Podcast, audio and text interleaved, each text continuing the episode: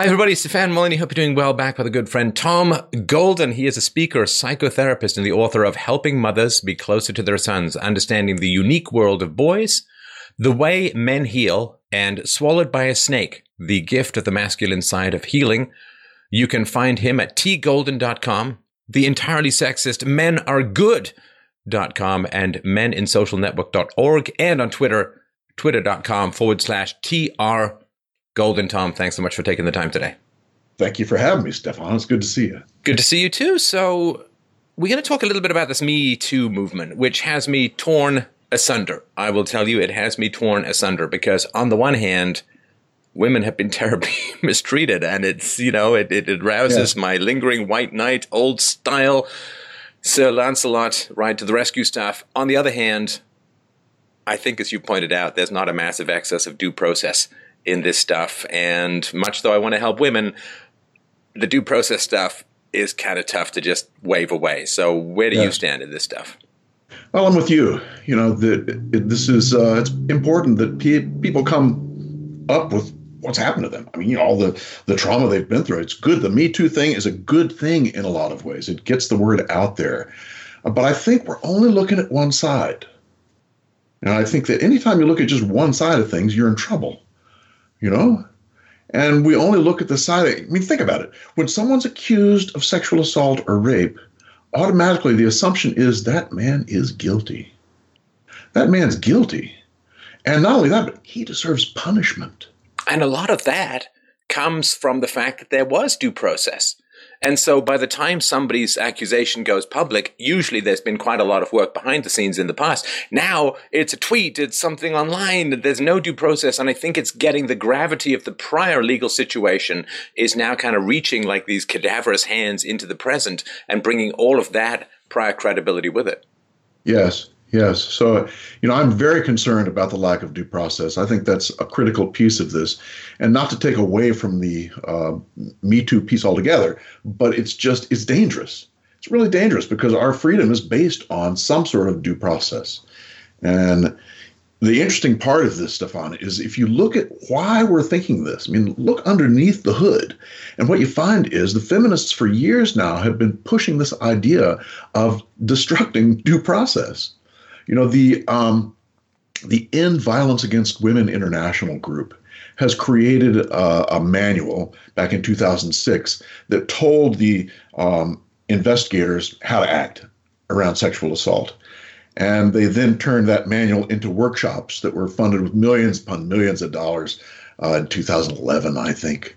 But the underlying piece of all this, the first thing they say is believe Start by believing. That's the key word. Start by believing. So, yeah, okay, start by believing. All right. But what happens to the accused if you start by believing? That's somehow that's not working right. But this is this is a part of why I think our culture has just assumed there's no such thing as due process and assumed that he's guilty no matter what is because they've been whacking away at due process by this idea that you should always believe you know start by believing. Now that didn't work so well with Crystal Gail Mangum you know? Mm. i mean the do you want to do you want to unpack that for some of those who weren't around in the day? Boy that seems like a short time ago to me but the uh, yeah duke lacrosse there are three duke lacrosse players who were accused of rape and it turns out it was a faulty assumption. She was lying. And they went through a year of battling in the courts. And luckily, the, the boys' parents had enough money to pay for really good legal services, which saved them. And this is uh, even when there were alibis, like a guy was out in an ATM uh, getting uh, his money at the same time as the rapes were supposed to have occurred. There was lots of reasons to um, I guess like the Holtzclaw thing, right? There's lots of reasons to um, believe that the boys were innocent, but this process ground on, and uh, the what was it? The DA ended up being um, fired, or like it was just yes, it got pretty crazy towards the end. He was disbarred. Disbarred, you know, right? Crazy, yeah. Crazy situation altogether, you know. But that just tells us there is such a thing as a false accusation. There is such a thing, and we need to be careful of that because we need to protect our men from being falsely accused. It's a horrible thing, Stefan, to be falsely accused. I don't know if you've had anything like that before, but you can't really do anything about it. I mean, how do you disprove a false allegation? You can't. Well, see, now this is the challenge. I mean, every sane human being has massive sympathy for any rape victim, whether it's male or female. Yes. And yes. Th- that's almost goes without saying, but I, I, think it's worth mentioning here because the challenge is like if some woman crawls into the police station and, you know, she's bleeding, she's beaten up, her vagina is torn. Uh, clearly, this is uh, rape and there's no such thing. I can't imagine any such thing as a false accusation in, in those kinds of situations. Then it's just a matter of finding the perpetrator or perpetrators. Here's the problem, though the reason why there were strict rules around sexuality in the past, largely driven by religion, and rightly so, in my view, is mm-hmm. that if there is no evidence of physical assault, I have no idea. If there's no physical evidence of, of attack, sexuality is a private matter. If there's no physical evidence of violence, it is he said, she said, and I have absolutely no idea how that rises beyond the level of reasonable doubt, which is 90 to 95% certainty. You simply, and this is why knowing that it is a he said, she said, they say start by believing. In other words, they want the woman's word to be magically multiple times stronger than the man's word, while at the same yes. time they say, well, we'd like equality uh, with, with men. Well, of course, if you can have it both ways, I suppose you'd want to, but it's not just. Yes, I agree. But they go a step farther. You know, the start by believing is just the first step. The second step is that they encourage investigators to have what they call trauma informed investigations. Mm.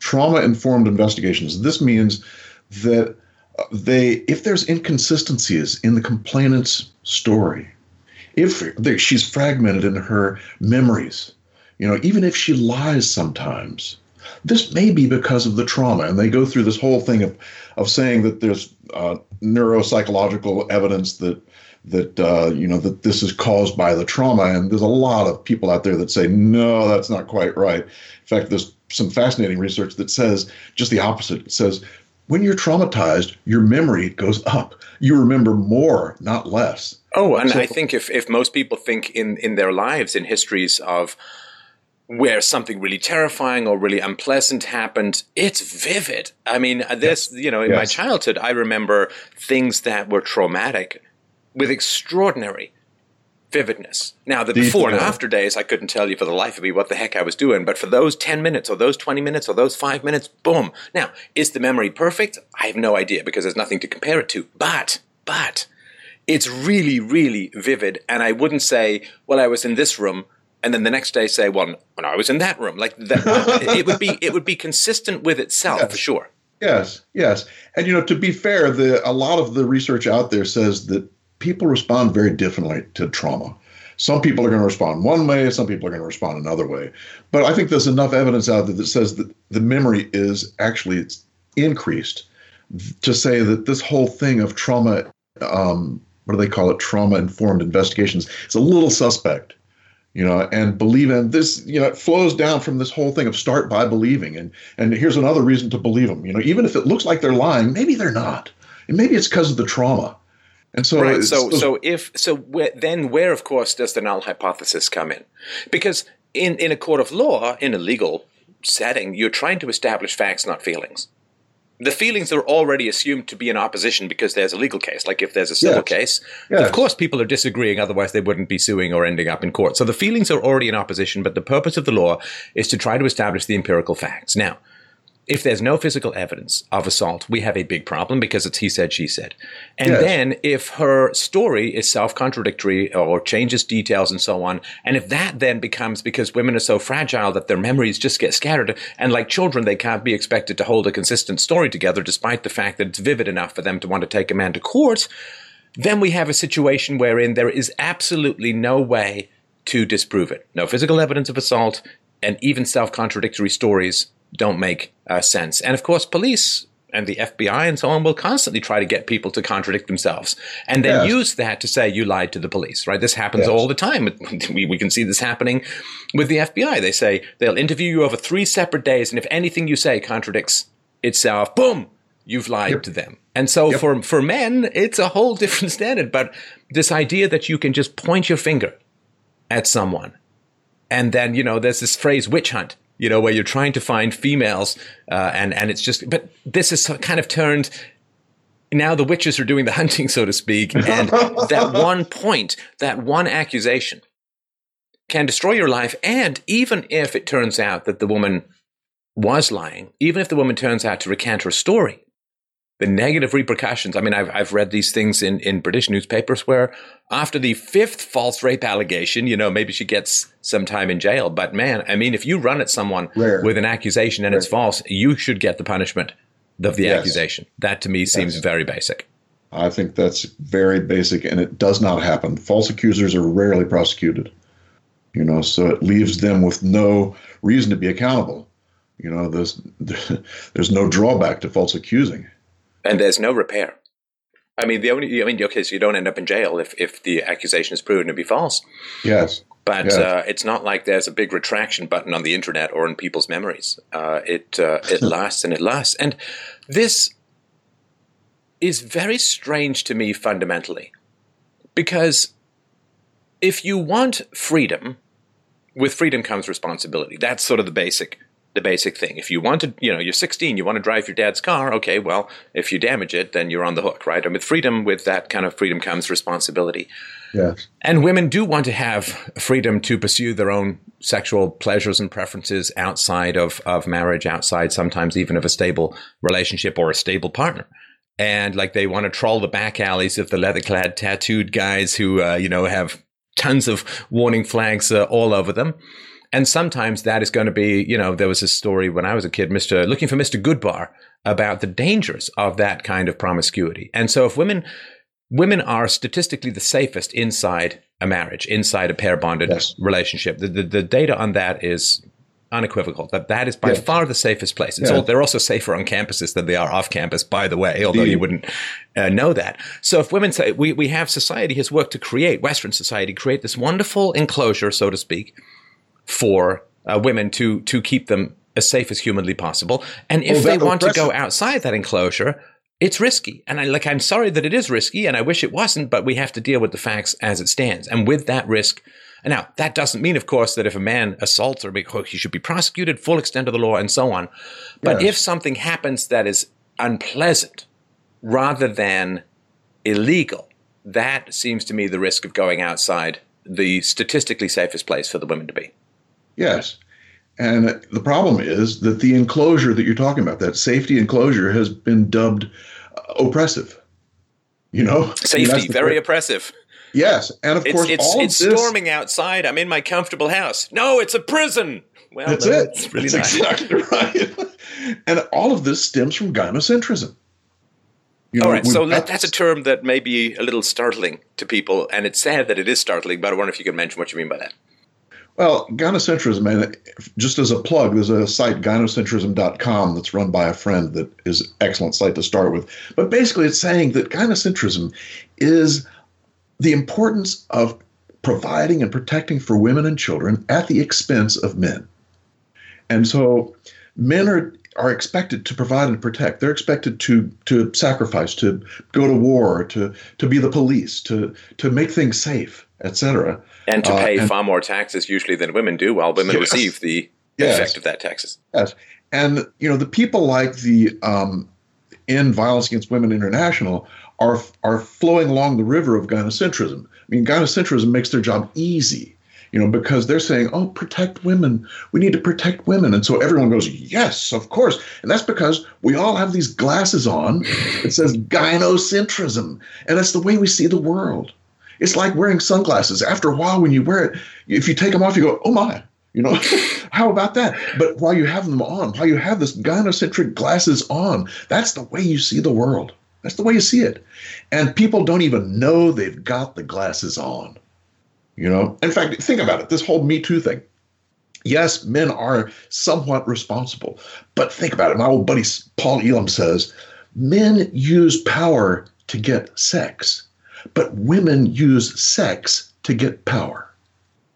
You know, so there's two sides. This is a dance going on. This is not a one way valve. You know, but because we have gynocentrism, it looks like it's a one way valve. Oh, it's only the men, these bad masculine men. But think about it all these bad masculine men, Stefan, are high status males. Think about all the Me Too's have come out. High status males, not your average man. Men. How, how successful would Harvey Weinstein have been in his pursuit and predation upon women if he'd been a janitor? He, you're right. No one's going to go to him. You know, nobody. Exactly, and that's that's what we need to look at is both sides, not just one. And I'm not saying that you know women are responsible for their assault or anything like that. I'm just saying there's two sides of this that are worthwhile just having a look at. That the women went to Harvey for a reason. You know, they wanted that role. You know, they they did. Yes, I mean, I think that's that's fairly beyond doubt that the reason that I mean, again, if if the janitor of the of the hotel had said to some of these women, "Come back to my hotel room," uh, they would have said uh, no. So they went there, and uh, you know this naivete thing. I don't know. It seems kind of hard for me to follow. You know, like, well, I just thought he was taking me to his hotel room at eleven o'clock on a Friday night for a business meet. Like, you know, it just seems a little hard to Yes. to follow. And I think uh, I they mean, knew very well why they were there. I'm sorry? know? I think they knew very well why they were there. They the risk of it yes for, for sure for sure it's not it's not like uh, here, here's a meeting with all of the investors at you know 8.30 on a tuesday morning right i mean that's that's one situation but this um, this hope of course that you can dangle your sexual attractiveness Yes. in front of a And use man in order to get what you want Yes. and never have to consummate it is very tempting i think for a lot of women who are pretty And I do not mean to relieve Weinstein of responsibility in this. No, that's not the point. No. I mean, you know, it's just we need to see that this is a dance going on. This is something that's happening between men and women. It's not just a one sided piece where men are bad. Well, and and the, the the the entire the entirety of those who came in contact with someone like Harvey Weinstein were the enablers. So the question Yes. is, of course, if he you know did grab at these women or the other things that he's accused of, you go straight to the cops with the evidence, with all of that. Now there was the Italian woman who went to the cops and nothing particular happened, Huh? but how many people were involved in enabling this behavior? Yes, he was a horrible predator. Yes, there were men around, but there were also women who did not act decisively in Right, order to do this. right. And we can see this, of course. I mean, if you look at the, the poster boy for this kind of stuff is Roman Polanski, Yes. you know, who, who drugged, uh, allegedly drugged, but certainly admitted to having uh, vaginal and anal sex with an underage uh, girl and celebrated in Yeah. Hollywood. So the idea that Hollywood is interested in protecting women and protecting girls, that's something they'll put in the movies, but not while they're making the movies. well said. yes. Hmm. Now, here's another issue that I think is a, a bit of a challenge for a lot of men to to follow. I, when I first started doing this public intellectual work, Tom, I was very clear to to myself, and and I have all of these objectives. They're written even down somewhere and everything. And I said very early on that I wish to provide the same agency for men as to women. And that is a really, really challenging thing. And I actually did that originally because that's what women told me they wanted. you know, and I, you know, as as a guy who likes to please women, as how I was raised, single mom and all that, I'm like, oh well, women want equality. So good. Okay, so women will um, respect being given full moral agency. Boy, how how young I was. How young I was. Because it's kind of funny. You know, when like so when I started talking about single moms and saying, well, they they had children out of wedlock, uh, and that's bad for kids. You know, it is almost an environmental toxin to be raised by a single mother in terms of the outcomes. I mean, if there was something in the food that produced that level of addiction and dysfunction and promiscuity and early death and, and criminality and so on, we'd say, my God, BPA, oh no, I think we have something even worse, which is the, the single mother toxicity environment. And I said, well, you know, women have agency in the creation of children. And people say, well, it's half men, right? So immediately, the moment it's like trying to put these two reverse magnets together, you say women have agency, whoosh, straight to men. Say, well, it's half men. And it's like, well, okay, I guess you could say that, but women are still the gatekeepers of sex. Men ask women out, men try to get into the pants of women, and women say yes or no. And the vast majority of men accept what women say as the yes or no. Yeah. So they want to be asked out and to be wooed and to be taken out and to be passive in that sense and and to be the yes or no, right? It's the basically the man is applying for sex like you'd apply for a job. And she's the hiring manager who says yes or no. Yes. And so if the woman has agency and is dating and having sex with these guys, particularly if she has, you know, sex uh, with with different guys and keeps having kids and so on, that she's responsible for that. And and the moment you try and put this agency on women, some women welcome it, and some women are like. Yes, hell yes. Somebody, you know, women have 18 different forms of birth control. Of course, they're responsible if they get pregnant and have kids. But there does seem to be this massive Roman style phalanx that just, you know, circle the eggs, circle the eggs, set fire to the flaming moat, release the alligators, the kraken, you name it, because somebody's trying to give women equal agency to men. It's like, Really? how is this controversial? Isn't this what women wanted?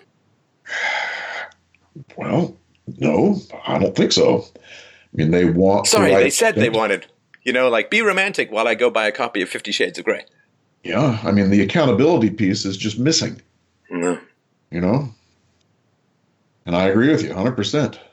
And it's a shame because the, the joys of adulthood are largely around the joys of accountability. You can't be proud of anything you don't feel responsible for. And I think that by holding off this responsibility from women, we're kind of denying them the real joys of full adulthood. And account- accountability is a great joy. I don't know why people fear it so much. Like, I'd rather win or lose by my own merits than be carried on the back of a camel and think I won a race. So you should just give women this. But that- that's- how can they be happy? Maybe it's a male perspective, but if somebody, hey, I, I slept through the race, but I got a participation trophy, it's like I'd burn that damn thing because it would be You so bet. embarrassing. And just would every man would burn a damn thing. Yeah, I don't want that. Don't don't give me ew. I didn't earn that. That's, Keep that thing away from me. Part of what we're talking about is the difference between men and women, in that men tend to be hierarchical. You know, we tend to be uh, hierarchical and who's first, second, third, fourth, fifth, sixth, and this starts very, very young. I'll bet you can remember when you were in elementary school. I'll bet you can remember the boy in your class that was the fastest, that was the toughest, that was the tallest, anything with EST on it. You know? That's that's what boys remember that because they're trying to be the fastest. They're trying to be the tallest. They you know they want to be EST. The girls are not thinking about EST. Well, that's why boys like superheroes because there's no number two. That's it. You it. know, there's They're not like I'm halfway to Superman. It's like I want to be the ultimate alpha, even if it means coming from another planet. That's that's Yeah. fine with me. Yes, they, and this hierarchical piece for men means that you have to compete with other men and you have to accept that you get beat sometimes. you know, I mean, that's part of being a guy is you accept where you are in this hierarchy. Yeah, he's better than me, but I'm better than him, you know? And it's like this, I think, breeds accountability. When we can compete and say, yeah, that's where I am in this hierarchy, I think that breeds accountability. We sort of we sort of know in our gut that that uh, this is our place, and, and here we're going to strive to get a little bit higher. You know, and and we can't fake it. Like if you're in a running race with other guys and you come in last, everyone sees that you came in last. You can't fake it. There's no makeup. You, there's no push-up bras. There's no Spanx. There's no like you can't Yes. tease your hair. You, you you just you came in last. Sorry, where you are in the pecking order can't uh, be faked. Whereas of course, because it's a softer, gooier kind of interdimensional relationship kind of pecking order for girls and they can fake a lot of stuff there's not that same level of just bland bald objectivity of it either worked or it didn't either won or you didn't yeah, yeah. And for the women, you see, because the men had to provide and protect, they compete in order to be the highest as they can in the hierarchy. In order to get the girls, the more status you got, the more likely you're going to get the hot woman, right? But the women don't have this same pressure. They don't have the same kind of thing. You know, the whole precarious manhood thing. Do you know about precarious manhood? It's fascinating. The, the researchers are just finding out now. seems like something that would involve blue pills but i'm certainly willing to listen This is definitely a red pill, but they don't even know it. But what they found is that girls, when they have their menses, when they are hit puberty, after that, they are considered women. But boys, when they hit puberty, after that, they are not considered men. Hmm. In fact, they have Adolescence. To, they have to not just adolescence, but from then on, they have to prove every day that they are quote a man. Mm. And they call this precarious manhood because his manhood is precarious. It can slip off any time and he can like be falsely accused. You know, boom, he's gone. He's or gone. get fired or have an injury or whatever right lose your utility as the conveyor belt of resources Exactly. Exactly. And it's all this part of hierarchies, precarious manhood and hierarchy and trying to be the best. And women, because they're being taken care of, don't have that same kind of dilemma.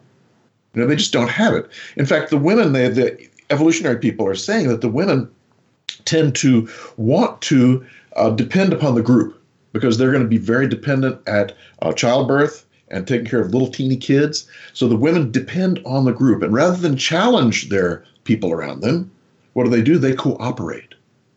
And right. it's this cooperation that builds community. In fact, if you have a woman who says, I'm better than you are, she gets attacked.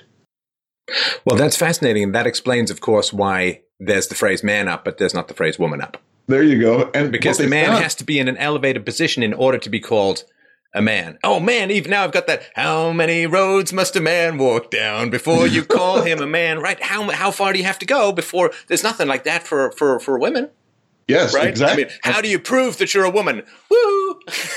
One fascinating thing they found, Stefan, is that at work, in the workplace, when women achieve something and get higher than other women, it's the other women who attack them. Oh yeah, they yeah. attack them because they have left the group.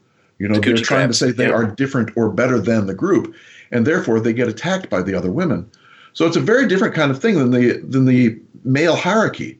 You know, and this whole thing I think plays out in the sexual assault stuff too, because you know the men are striving for status to try and acquire the the hottest woman they can get, and the women are um, not competing in the same way. You know, they are what's the word for it? um, depending on their environment, on their people around them. I'm, I'm messing up my words, but well, the, the men have to do and the women have to be right. That's the foundation go. of attractiveness. So the woman has to be. Now, it's not like the woman doesn't have to do anything. She should, should exercise. Uh, you know, as as uh, a friend of mine used to say when I was a kid, there aren't any ugly women. There are only lazy women. Right. Yes. So so they, they exercise, uh, eat well. You know, personal grooming, some you yes. know whatever it is that they do to be attractive.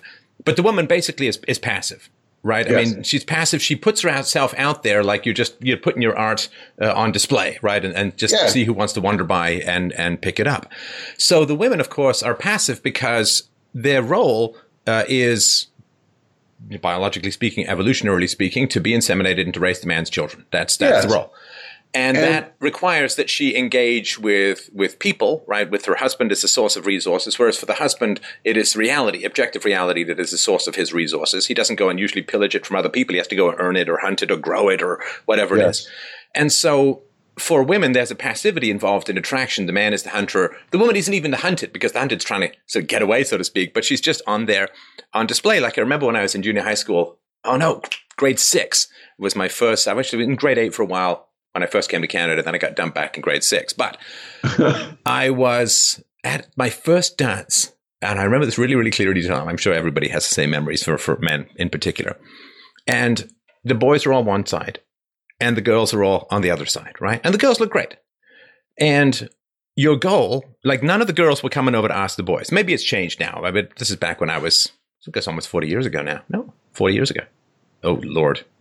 Anyway, so, oh Lord. And, and, you know, this is part of the, I remember it because it was kind of exciting, a little traumatic.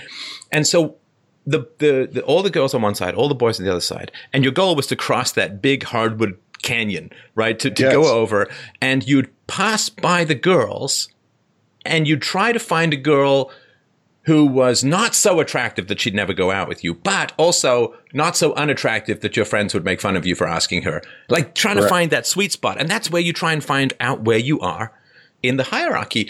And yes, that was women yeah. standing there looking, girls, I guess, standing there looking pretty, boys crossing the canyon, the Hardwood Canyon to try and find where they stand in the pecking order. And that's a pretty wild thing in terms of the boys are actually doing something. The girls are just being passive and, and attractive. And that, I think, shapes a lot of these interactions. And he has to take responsibility, and he's the one who's going to get hurt if it doesn't work. Well, know? no, see, I mean, I agree with you, but where I disagree is, and I think about this now occasionally, I was walking past the girls. And if I was walking past the girls, as some of the boys, as the boys in general were, well, that's hurtful because, and she can't even do anything about it. Like I could go up and did, I would right. go up and ask out the alpha girls. And yes. occasionally it would work and generally it wouldn't, but occasionally it would. So I at least could do something. But if the boy passes you by, you're standing up there against the gym wall. If the boy passes you by and you don't get that special excitement of trying to both slow and fast dance to Stairway to Heaven, then what, what, can you do? You're just there. And you're like the piece yes. of art that the buyer passes by. You can't and, and there is a certain rejection. Him, You're absolutely right. There is a rejection in that, but there's also, I think, more rejection in having to put yourself out and say, "Would you dance with me?" And if she says no, wham! And everyone can see it. Bust. Exactly. Every like if you pass by the girl, not everyone notices that interaction. But of course, you know, we were all watching because you scope out the other men, right? Oh, yep. we're focused yep. on women for sure, but we're focused on the men as well to find out where they stand in the hierarchy. So if you went and asked a girl out, oh, but first of all, you couldn't ask the girl out next to her because that was just plain insulting. Because you know that she's oh, so you wouldn't go out with the one you, uh, you the one the one you wanted to wouldn't dance with you. So I guess I'm like sloppy mental seconds, right? So then you had to make the cross back across the Great Canyon of Despair, and everybody would be like. Crash and burn, man. Crash and burn. Ooga. Flames down. Houston, we have a problem. Fourth engine is out. We're going down. oh, that was rough, man. But you know, what it's a necessary rite of passage. I just wanted to point that out. But at the time, it's like, oh man, because then what happens is you get stuck like a fly in amber in your hierarchy, and working to change that is another thing. Because if you're like, if you're at the top, fantastic, right? But if you're kind of in the middle or lower down, even if two thirds, if you have ambition, you you want to, you know, your teeth. It's like climbing Mount Everest with your teeth. You got to find a way up yes. there, and that's why we have a civilization. Yes, exactly. And the other reason we have a civilization is testosterone. And this is what fuels the boys' willingness to take a risk. Mm. You know, they know now that testosterone is not about violence and aggression. Testosterone is about striving for status. Mm. And so the more testosterone we get, the more we strive for status. And the other thing most people don't know is testosterone limits our emotional tears. So when you were 13 and the testosterone started to hit, I'll bet you cried a lot less than when you were seven or eight. Huh. And what's well, interesting I don't think I got a massive flow of testosterone because of the aforementioned single mom stuff. But uh, yeah, so go, go on a little bit more because that is associated with aggression. And of course, for a lot of society, healthy, and I get this all the time in my show, Tom, like when I'm assertive, everybody thinks I'm being abusive like if I, I won't accept bad behavior and I constantly, if I call people out on it and won't accept it and so on, I'm not yelling. I'm not calling people names. I'm not being abusive. That's masculine. right? Yeah, it's like I'm not out of control because I have assertive standards. That's you're healthy. setting limits. Yeah, setting limits is a masculine trait, and masculinity is forbidden. Right. You know, toxic masculinity, Stefan. You know, I mean, right. my gosh, it's absolutely crazy. And toxic masculinity is not even usually defined as the differentiation between toxic and healthy. It's just all toxic all the time. Well, if you look closely at what they're doing, toxic masculinity is actually an attack on alpha males. This is why people hate Trump so much. he's an alpha. He is literally an alpha, and it just. Well, I think he's nuts. not an alpha. I think pretty much he's the alpha. That's just yes, like he's the like alpha that. alpha. Exactly. I don't even know. Exactly. But I mean, it's just it's a fascinating mess, eh? So let's talk a little bit more about uh, testosterone because, um, funnily enough, I didn't learn a lot about that in the female-dominated health classes in my junior high school. So mm-hmm. if you can break that down a little bit, and as we know, of course, I just want to point this out before we start, Tom, testosterone is. Uh, catastrophically falling throughout the West. Like we have half what we used to have uh, just a couple Crazy, of generations man. ago. So what the hell's going on? Yeah, you mean what's going on with the drop? Oh, just the whole like what are the factors and and just bathe me in testosterone. That's all I'm saying. Well, the most important piece is that testosterone has been found now in the last, I think it's 10 years. It's been found that it has to do with striving for status. Mm. That I can remember when I was a little guy, when I got that testosterone, I wanted to get up and go farther and, and beat the next guy, you know? So striving for status is the piece of testosterone. Think about it people who have a lot of testosterone are going to strive for status. Women don't have a lot of testosterone. Mm. You know, so this gives men a huge advantage in the workplace, particularly with very difficult jobs. I mean, if you've got testosterone, you're going to be pushed. Not only does it make you strive for status, it increases your ability to take risks. You know, you'll take risks more likely if you've the more testosterone. It also, oh God, what does it do? Risk taking um, slows down the tears. You know, so you're you're you're more stoic, right? Yes. This is sort um, of the stereotype of the man who's allowed one single tear while at his father's graveside, but other than that, he's like Mount Rushmore, right? You know, it's another thing funny about tears is that the male tear ducts are bigger than the female tear ducts. And they're thinking that that's why men, their eyes will just glisten when they're really sad. Have you ever noticed that? Men's eyes will just glisten, whereas women are, the tears are like falling down the face. And a lot of it may have to do with A, testosterone, but B, the tear ducts. So you're not going to see tears streaming down a man's face in the same kind of way. I also think that uh, this is obviously not not scientific in any way, shape, or form, Tom. But to me, testosterone gives me significant drive to go and master things in reality. Whereas I think for women, it's more about mastering relationships and where your higher. Um, for me, the hierarchy is relative to objective resources in reality.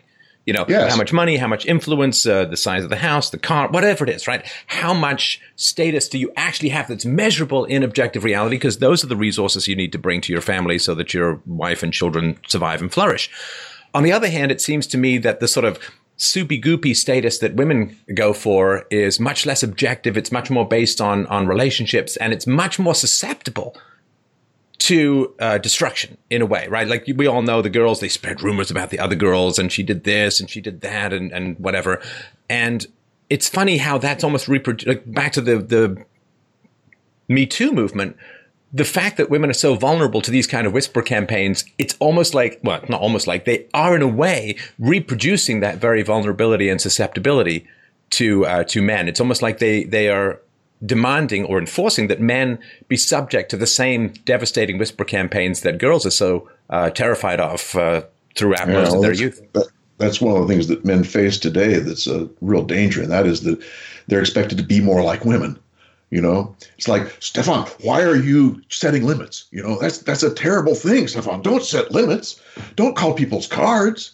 Mean, so you're expected to be more feminine. It's a crazy. It's a crazy place we're living in, basically.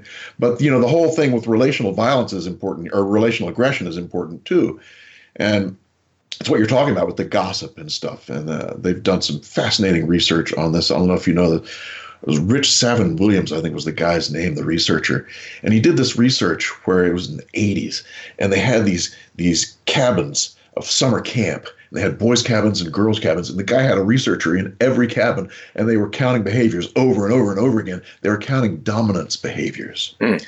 and what they found was the boys, as soon as they hit the camp, as soon as they get in the cabin, one boy is pushing everybody else around, you know, and they're all trying to get up to the hierarchy, you know, who's going to be first. And they say that the boys set up their hierarchy very quickly, within a day or two. It's all set up, you know. The girls, they said, for the first week, they're all really nice to each other. Well, no that's because they need to find the vulnerable weak spots to know where to put the shiv in. And they're setting up themselves to have support. And then after the first week, they start in with the relational aggression, which is the gossip and the lies and the false accusations and things like this. And it's absolutely fascinating stuff. You know, we boys and girls tend to get what they want in very different ways. The boy will push you out of the way to get what he wants. He'll use physical means, he'll use intimidation. But the girls will use this relational aggression, which is very different. Well, and, it's know, funny we, too, we, because with the boys, physical aggression, we all at least I don't know if it's a standard anymore with the hyper feminized youth that, that boys have. But when I was a kid, Tom, you might get into a dust up with someone, there might be physical aggression, and what were you expected to do afterwards? Shake. Yes. And exactly. part as friends. And it was actually possible because physical aggression does not mean that a friendship cannot form. However, relational aggression is very much burning the bridges. And this is one of the reasons why I think uh, male friendships can be more um, sustainable or more stable in some yeah. ways because you can have that physical aggression and you can become friends afterwards. And and that certainly is true oh. in competition. Uh, we, we know sure. the boys who compete with each other can be friends. They can switch teams. They can do all of that yes. stuff. But yes. when the girls compete, say for a boy, if the one boy gets the girl and the other girl doesn't, that relationship often is, you know, flamed. Uh, yes, yes. And the important piece here is that the relational aggression is, at least in adolescence and early childhood, is more female. There's there's mm. some um, people are not sure about what happens after that, but I think it's more female. At any rate, that's the very thing that fuels false a- accusations is the relational aggression. So this is even more reason to be very careful when people are accused of something. You know, because this is and we don't really pay any attention to the relational aggression. We don't pay attention to it in the same way that we obsess with men's violence. Men's violence has been condemned over and over again, but women's relational aggression is almost ignored. Well, and I think we should, I'd like to get back to that in a sec, Tom, but I think it's worth mentioning that uh, all of the studies, I mean, without exception, I'm certainly not an expert, but all of the studies that I've read clearly state that with regards to physical aggression and physical violence within a relationship, women initiate it more often than men. Yes. And yes. that is something, violence against women, it's like, uh, yeah, okay, that's bad. But can we actually deal also, perhaps a tiny bit, with the statistical majority of domestic abuse situations, which are women abusing men physically, not yes. just like you're a mean guy, you're a bad guy, you're a bastard, you're a son of a bitch, but like physical attack. And you see what's going on there, Stefan, is that that's in relationship. Women are violent. But outside of relationship, it's the men's domain. I mean, the men are the ones who tend to be more violent and aggressive and murder and this and that. And so the feminists look at that and go, see, it's all the men who are violent. Oh, it's it's outside of the biosphere of the home, therefore it's more visible. Well, of course, women are uh, smaller and weaker than men. Of course, they're not out there punching strangers in a bar because they're not going to do very well. Oh, but in home, where they have power, and this is with regards to they have power because of the backup of the state, and also because of male deference, and also because they will injure men less in general unless they use an implement. Yes. But to me, the big issue, Tom, with regards to this kind of family violence, which I've certainly talked about ad infinitum, perhaps, just touch on it here, is that when women have power, and feminists say this, well, when you have power, you're more likely to be aggressive, right? And the patriarchy, that power, more. But the greatest power disparity in general in the world is that between mother and child right? So uh, a man who's beating up his wife, the wife can call, she can leave, she can get the police, she can go elsewhere, she can get support, she can get welfare, she can go to a home, she can get just about any support or resources that she could possibly imagine will be provided to her. Children have no such luxury, no such opportunity to leave, no such independence to to get away. And yes. where women have power over children, uh, women um, hit a lot, uh, abuse a lot, and again, it's behind closed doors in general. Women in public often very nice to their children but it's the very much like you wait till we get home kind of stuff. And then when they're out of sight, then uh, the fists come out, or the slapping or the spanking uh, comes out. So, so, is it mothers who are more violent with their children than the fathers? Well, there is that for for two reasons. One, it does seem to be foundational that that women hit more than men, but also, um, and this is part of it, and I don't think anyone knows objectively how much of it's part of it. Women spend more time around children than men do. Yes. And so yes. whether uh, it doesn't that that doesn't seem to answer the entire question. In other words, you know, women spend three times the amount, but they hit more than three times. So it mm-hmm. doesn't seem to answer the entire question, although huh. that is a part of it. But yeah, there have been uh, real time uh, studies of, of women hitting their children and uh, being mean to their children. And it sometimes is a pretty constant uh, refrain. And um, we all know that power corrupts and the power yes. of parenting is the greatest of all it reminds me of some research I read a long time ago about uh, they had men and women uh, in this playing this video game where they were bombing things, and the men bombed a lot more than the women in almost every arena except for one. When no one was looking, the women bombed a lot more than the men. right. that right. always tickled me. You know, and it's the same thing at home. They're going to be different than they are at uh, out in the shopping center. You know, right? Same kind of thing both genders have their light and their dark aspect. I mean, I don't want to get all completely Jungian with the shadow and all, but but all hu- all humanity have our angels and our devils, and those Amen. are. I mean, they have moral qualities, but they're also just survival qualities. Yes. And my concern has been that there's just been this weird and almost totalitarian shift in perspective where only the dark aspects of male nature are discussed, and only the positive aspects of female nature are discussed.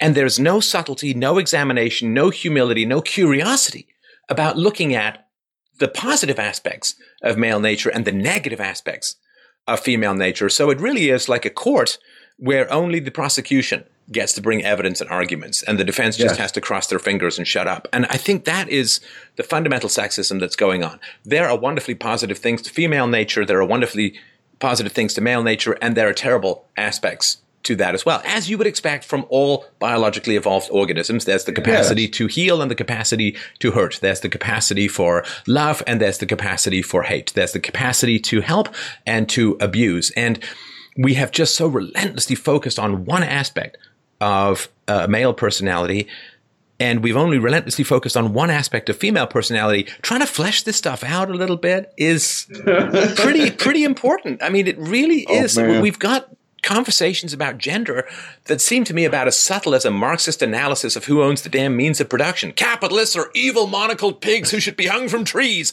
The workers are all virtuous ants who just liberate and yearn to be free. And it's like, can we can we evolve a little bit beyond really. this ridiculous black and white stuff that is a low IQ, immature personality, black and white divisiveness? That's why I like to go out in public and say men are good. It really pisses people off. Right. well, and men are necessary. Men are necessary even to create this delusion that women are strong and independent.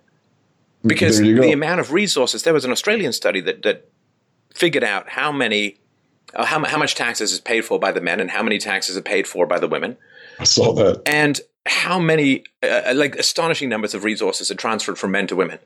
Yes. Now, if it was the other way, everyone would be going insane. Mental. Correct. Completely insane. Oh, the women are just livestock workhorses to, to, for the vanity of the men. But because it's going this way. So even this, this delusion that, uh, that there's this massive I- equality and so on. Hey, I do want equality under the law. I do want equality of opportunity. This equality of outcome and massive resource transfers. I mean, the, the single, the brave, independent single mom is only kept afloat by this massive fire hose, fire hose of public resources continually sprayed, sprayed in her direction. And if that's the only thing Yes. sprayed in her direction, I think we're doing Which pretty well. fueled by men. Yeah, fueled fueled by men, paid for by men, subsidized by men. So Yep. it's so astounding to me. It's like somebody, it's like a little kid saying, "I'm Superman, I can fly," while six guys hold on to him and fly him around the, the backyard. I'm flying. Look, I'm flying. It's like, no, you've been held up by men. You are not a superhero. You're just a kid with delusions. Yeah. So, where do you think it would be most productive for? I'm going to go out on a limb here and say maybe a few more men than women watching this conversation.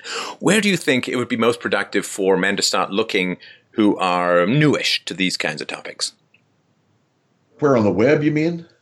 Where on the web, and or even just just topics themselves? Where do you think is the most like if you get some total blue pill guy walks up to you and says, uh, "Women are angels, women are perfect, single moms are heroes, and women are always victims," and right, they're see, they're both incredibly empowered and endless victims, but no problem with that. So, what would you first say to him? Not just necessarily web resources, but what are the most productive topics for him to focus on first? You know, the thing that caught my attention first, Stefan, was the uh, domestic violence stuff. Hmm. And it was just so clear and so obvious that it was biased. Mean, it just blew my mind. I ended up writing a report for the Maryland Commission for Men's Health on male victims of domestic violence and learned a huge amount about the whole history of that and how it worked out. You know, in the 1980s, there was this big tussle between the the um, family therapists and the feminists over domestic violence. The family therapist said these people need to have family therapy so that we can help them work with conflict resolution.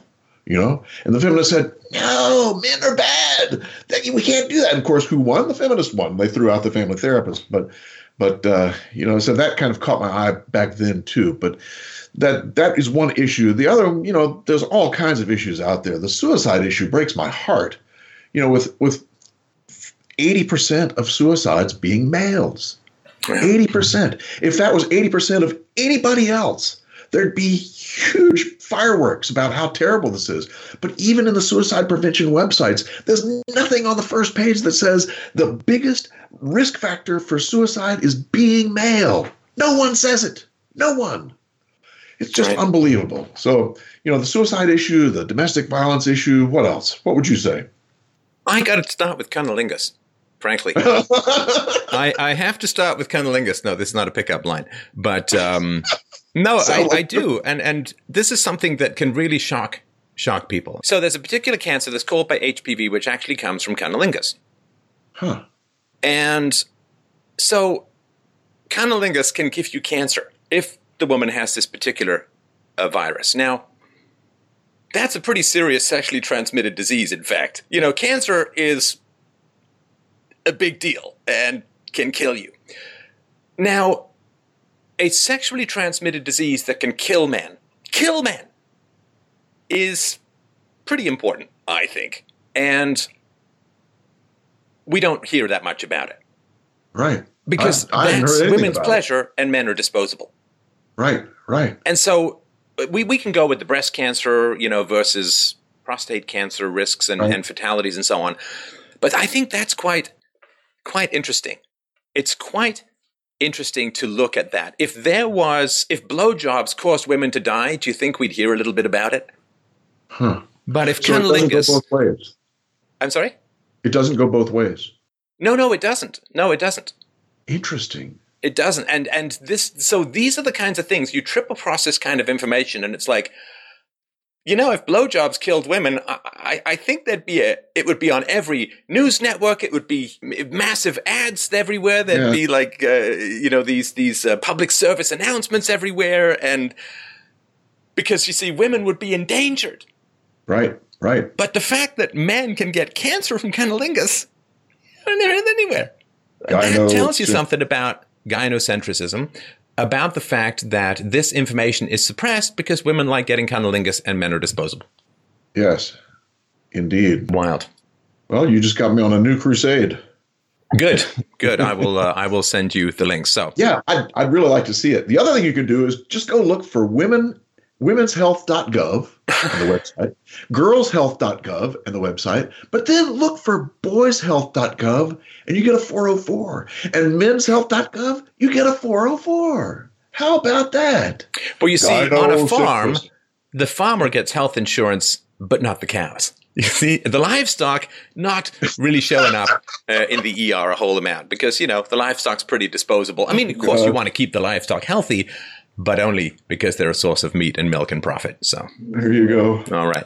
Well, listen, I really, really appreciate your time. Always a great pleasure to chat. Just wanted to yes. remind people we'll put links to your books below. Always worth a good check out. tgolden.com, menaregood.com, meninsocialwork.org, and the Twitter feed, twitter.com forward slash TR Golden. Tom, always a great pleasure. Thank you so much for your time today. My pleasure too, Stefan. It's good to see you.